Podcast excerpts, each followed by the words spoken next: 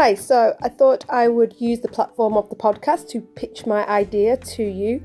Um, reason I suddenly came up with this was when I've been listening to quite a few podcasts, to be honest, since New Year. I've got really into the Kintsugi Hope podcast, some Brené Brown, um, some radio podcasts, and I like them because I'm not on a screen watching. It's become quite tiring watching all the time, but actually, this is a way to still um, engage and be entertained and listen to something. Um, reading can also be a bit tiresome because you fall asleep. So I thought actually this might be a real different way to engage the congregation whilst we're still in lockdown um, and it'll give an opportunity for different people to get involved so not just through the usual preachers um, and it's light because it's a chat. So that's the kintsugi hope ones. It's pretty much a chat. Um, so i thought oh we could do this on the back of the sermon.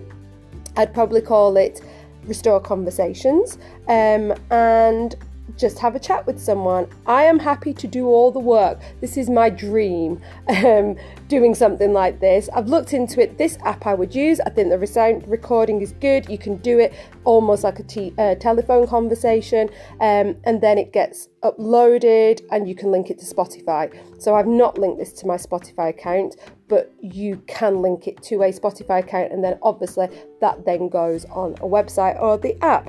Um, what would I do in it? No more than 15 minutes.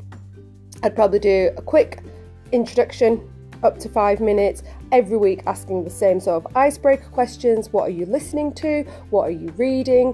What are you watching? And what are you doing in your spare time? And then 10 minutes discussion on the sermon. Obviously, if we've got the sermon notes in advance, it helps to have a focus from what the questions are in the sermon, but then I would probably focus it a bit more down once I'd watched the sermon, send the notes to the person um, to think about, and then Tuesday evening record it to then upload Wednesday. So it's kind of a midweek thing.